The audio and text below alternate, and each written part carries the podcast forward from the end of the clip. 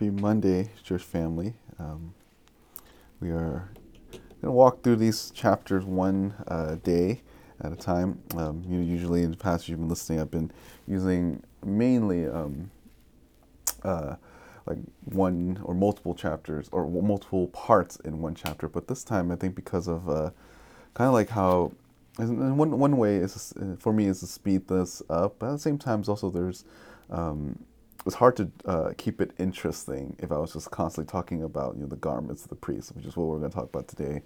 Um, so I, I, if I could speed this up on some of the areas and just draw some of the principle from there, and just give you kind of like a big picture of what's going on.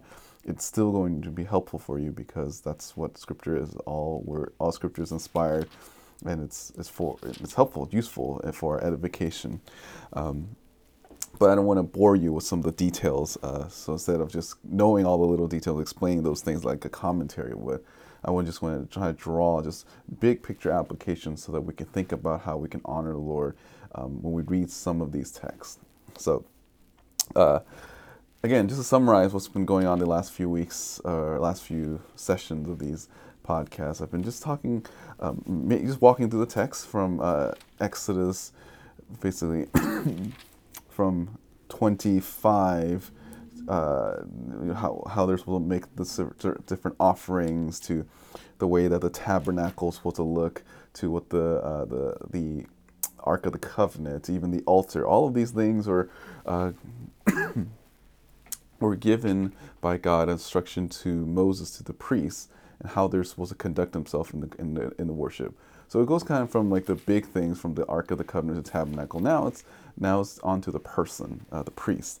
The priests are supposed to be um, representatives of God. Uh, they are um, uniquely chosen by God, and uh, there's this entire chapter, and I think it even shows up again later on about reinforcing that um, the garments of the priest, because um, the priest is unique. Priest is, has a unique responsibility in the tribe of Israel, and they're supposed to um, do a very unique job um, and that is to represent God to man and man to God.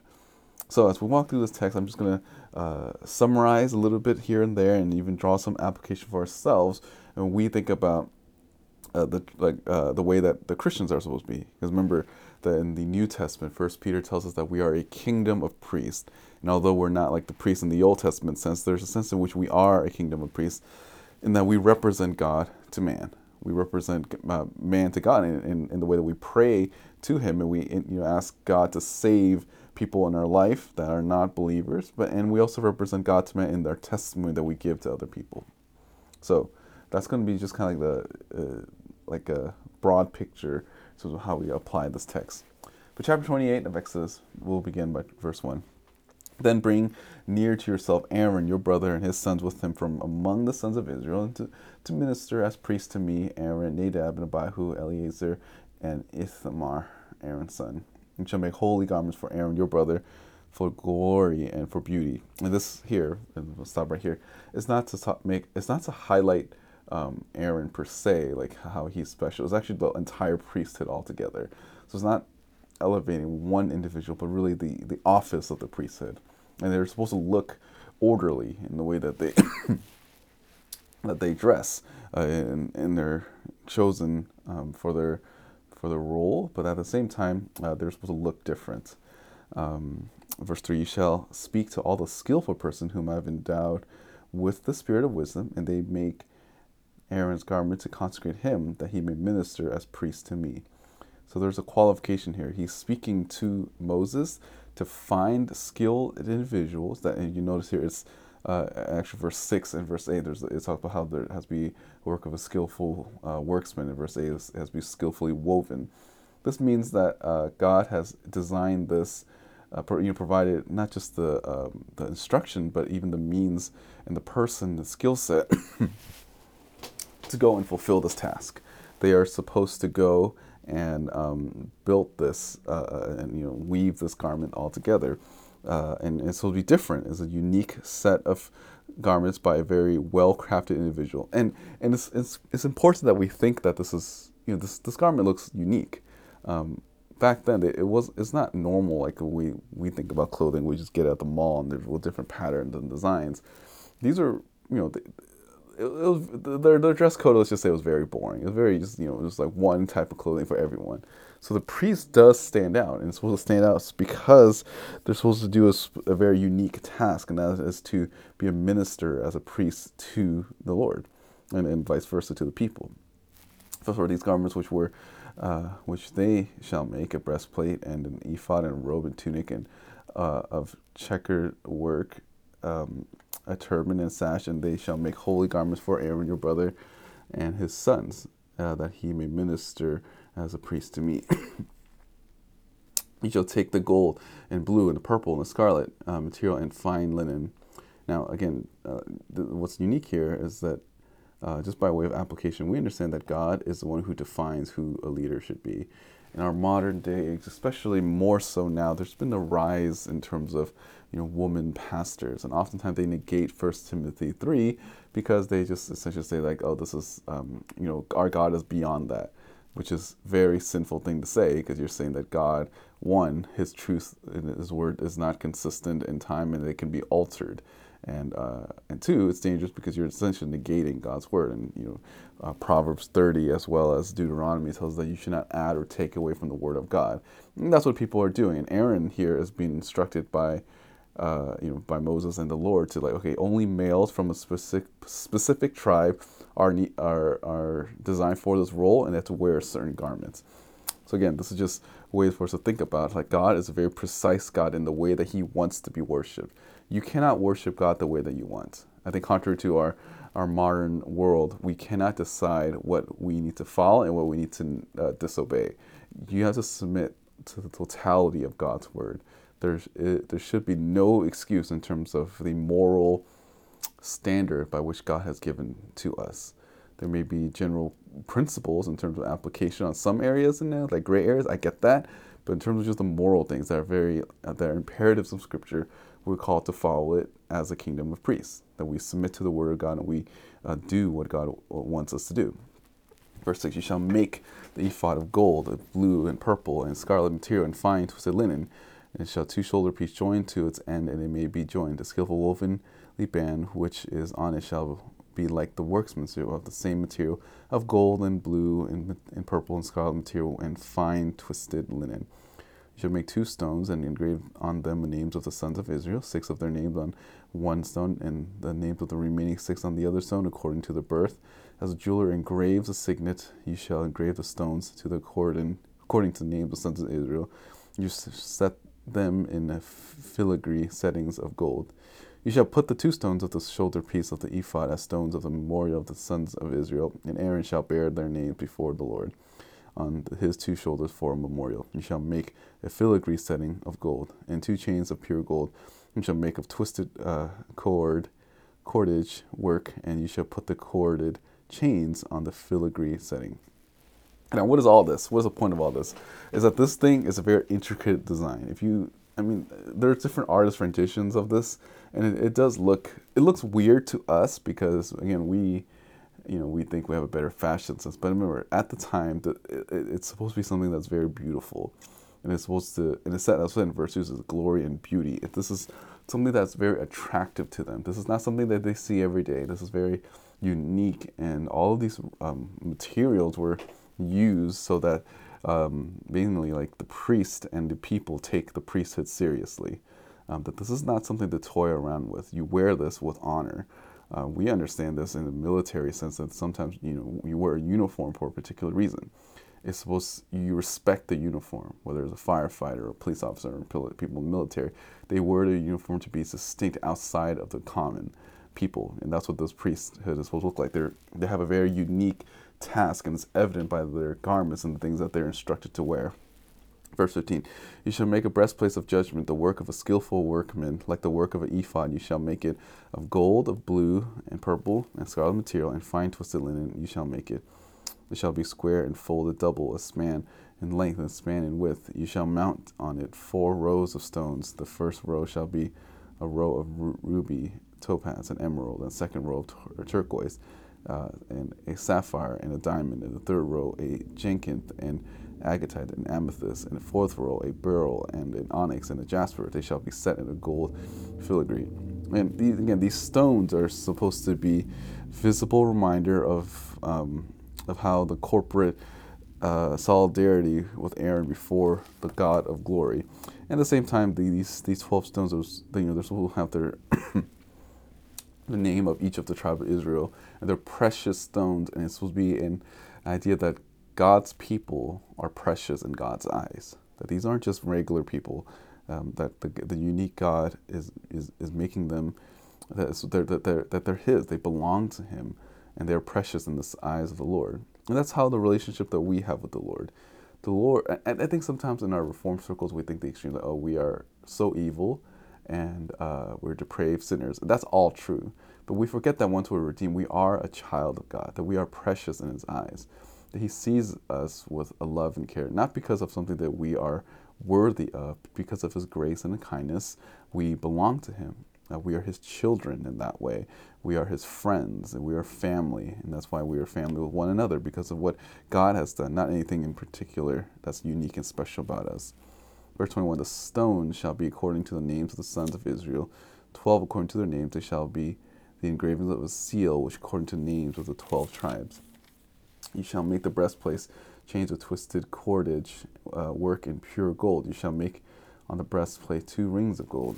and you shall put the two rings on the two ends of the breastplate. You shall put two cords of gold on two rings at the end of the breastplate. You shall put uh, the other two ends of the two cords on the two filigree settings, and put them on the shoulder pieces of the ephod at the front of it. You shall make two rings of gold, and shall piece them on two ends of the breastplate on the edge of it, which is toward the inner side of the ephod. You shall make two rings of gold, and put them on the bottom two of the shoulders pieces of the ephod on the front of it, close to the place where it is joined, above the skillfully woven uh, band of ephod. They shall bind the breastplate. They shall bind the breastplate of the rings to the rings of the ephod and end with a blue cord, so that it will be a skillfully woven band of ephod that will uh, that the breastplate will not come loose from the ephod. So what is all this again? This is very intricately designed, uh, like not, like garment. It has like you know gold cords and everything in blue and all these, different colors. And again, this is supposed to show you uh, that this part, at least in particular, is something that you can actually take off the, these things you, uh, like I don't know, it's like you can attach to it. It's kind. Of, it's not like the way that like a seatbelt is attached, but it's kind of like that, and that it's supposed to be a way in which you can take the um, this garment off and on. And the idea is that yeah, there's you're gonna have this this gear, and this very unique gear for all the priests. Um, so somehow there, it doesn't say it here, but it implies that you have to take it off, and they maybe they cleaned it, they polished it at times, um, because you know being a priest is not easy, and there's a lot of blood involved. So there is some sort of cleansing ritual that they need, and it's not, like, it's not like the priest has to wear this the whole time. Like they they could take this thing off, and this is just expl- explanation, the blueprints on how that is. Uh, verse three: You should put on, you should put in the breastplates of the judgment, the um, Urim and the thummim, and they shall be over Aaron's heart, and when he goes in before the Lord, and shall carry the judgment of the sons of Israel over his heart before the Lord continually. So the Urim and thummim is basically it's it's like um it, it's, it's almost like in our modern day we would think like like a like a like a die or those like like that. I hesitate to say this, but it's just for us to understand in modern context. It's kind of like like that lucky eight ball that you when people like ask a question, they shake the ball. That's kind of what the um and is in that time. Like when if they have a question that isn't in scripture, they have to ask the Lord, and they trust that the Lord will give them the answer. It's kind of like a little dice. It's like yes or no, and then whatever it lands a certain way, so let them know like, okay, you should do this or you shouldn't do this. And this is a way uh, that they used back then um, as a way to uh, you know, discern the will of God. Um, we don't use those things now because we have the scriptures. Back then, um, you know, there were so many things that was happening that they didn't know, uh, and then that this is this, their way to have like a like a divine um, intercession, in, interceding for them, so they can understand like how to honor the Lord in a certain way. Um, verse 31 You shall make a robe of the ephod all of blue. There shall be opening at its top in the middle, and, and of, it around its opening there shall be a binding of woven work, as like the opening of a coat and mail, so they will not be torn. You shall make on its uh, hem pomegranates of blue and purple and scarlet material all around its hem, and bills of the gold between them all around. a golden bell and a pomegranate, a golden bell and a pomegranate all around on the hem of the robe. Um, it shall be on, on Aaron when he ministers, and its tinkling shall be heard when he enters and leaves the holy place before the Lord, so that he will not die. So this is important. Um, this is you know we've heard of this uh, in past. Back to the little priest has a bell on his leg, so in case he does something wrong and doesn't ring, that means he's dead. And that that's where this passage is. That's what that comes from. This passage is instruction that they wear this because they, in case that they are somehow uh, immoral and have some sort of secret sin uh, and they die, uh, they can know like, okay, there's I don't hear any tingling. We need to drag this body out because remember, only uh, the high priest can enter into the holy of holies. So this unique task, and if you mess up, you die. And will take this job seriously. This is not something that they can toy around with. And again, it's unfortunate in our Protestant thinking that we actually don't have something like this. And by that I mean that you know when we look at our church building, it's nice. It's uh, it's a nice building. It's a lovely building the building itself is not structurally designed for you to think about the Lord. And by that I mean like, you know, back then in the medieval time when they built those cathedrals, it's it's supposed to look like arrows pointing up to the sky. You're supposed to feel small when you're in it. Uh, the, all these beautiful architecture is supposed to show you the, the grandness and the greatness of the Lord. We don't have that in our Protestant traditions. Um, and uh, which is kind of unfortunate. I think it would be cool if we had stuff like this, but then uh, at the same time, I also know it could be a stumbling block for others um, because you know the whole like icon debate in the you know decades past. Um, but I think uh, there's some things that we miss out. That like having something that's beautiful is supposed to make us think of the most beautiful person, and that is Jesus Christ. And uh, we're supposed to take worship seriously. And I think this case, these priests, when they're wearing these garments, is supposed to make them make the people know that, hey, worshiping God is a serious task. It's not something that uh, the way that they look, as weird as it may be to us, it's, it's intentional so that people can think highly of the Lord. Again, in Hebrews, it tells us that all of these things are a picture of the heavenly, of the things that is above, that transcends the, what they see in the moment. And the priest, in the way that he dressed, is supposed to represent, you know, his relationship with the Lord and like this, this unique calling that he has and is supposed to be beautiful. Although his task is a very brutal task in terms of killing animals and sacrificing them for the people of Israel. Verse 36 uh, You shall also make a plate of pure gold and shall engrave it on it like the engraving of a seal, holy to the Lord. You shall fasten it to a blue cord, and it shall be on the turban. It shall be on the front of the turban. It shall be on, Aaron's forehead, and Aaron shall take away the iniquity of the holy things which the sons of Israel consecrate, which regards all their holy gifts. It shall be, it shall always be on the forehead, and they shall be accepted before the Lord. Now, on this, like, just think about turban. Um, it's like a hat. I think you guys know what turbans look like. There's a little marker, a little little plaque, I guess, is supposed to remind them that God is holy. And putting on the forehead, it's kind of like saying that the forefront of your mind is that God is holy. Um, I've been reading R.C. Sproul's uh, biography by Stephen Nichols, and, and that's and one of the things that Sproul is known for, in terms of just a summation of the relationship between man and God, is that God is holy and man is not. God is holy and man is not, and that's what this whole uh, section is like. When you look at this, this uh, this um, turban is supposed to make you looking at this priest like, okay, yeah even though that priest is warned that he is not perfectly holy, I'm not perfectly holy. The only one that's holy is God alone. And, um, and you know, there's always going to be the separation unless there's a way for us to be completely cleansed from our sins.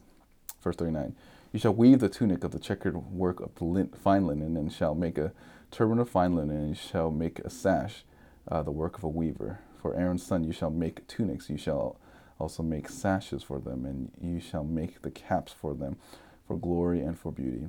You shall put them on Aaron and your brother and on his son with him, and you shall anoint them and ordain them and consecrate them that they may serve me as priests. You shall make for them linen uh, breeches to cover their bare flesh. Uh, they will reach from their loins even to their thighs. Again, this is something similar where uh, you know the way that they dress is supposed to be very modest. It's supposed to be um, you know they're not supposed to show any skin because you know back then uh, any type of you know showing of skin is considered like um, at least publicly, especially doing uh, uh, doing priestly work, is considered unclean. Um, so that's why everything's like you know the way that they look is very unique in that way. Verse 43 They shall be on Aaron and on his sons when they enter the tent of meeting or when they approach the altar to minister in the holy place, so they have do not incur guilt and die. It shall be statute forever to him and to his descendants after him. All this to say is that this is a, is, is a visually set apart within the camp of Israel. The way that they dress, again, is supposed to look different, uh, and and how they are to act is going to be different as well. And we'll see that uh, on Wednesday in chapter 29. I hope that this is helpful again for you to think about your responsibility as a Christian to the watching world. You're supposed to be a, a priest to other people. We're a kingdom of priests in that way, that in the way that we conduct ourselves, in the way that we dress, in the way that we talk, in the way that we think, and all that we do is supposed to be a unique opportunity for us to represent God. Um, that is our job, and that is a call for all of us to strive for holiness because our God is a holy God. Again, I hope that this is helpful for you. Take care and have a good day.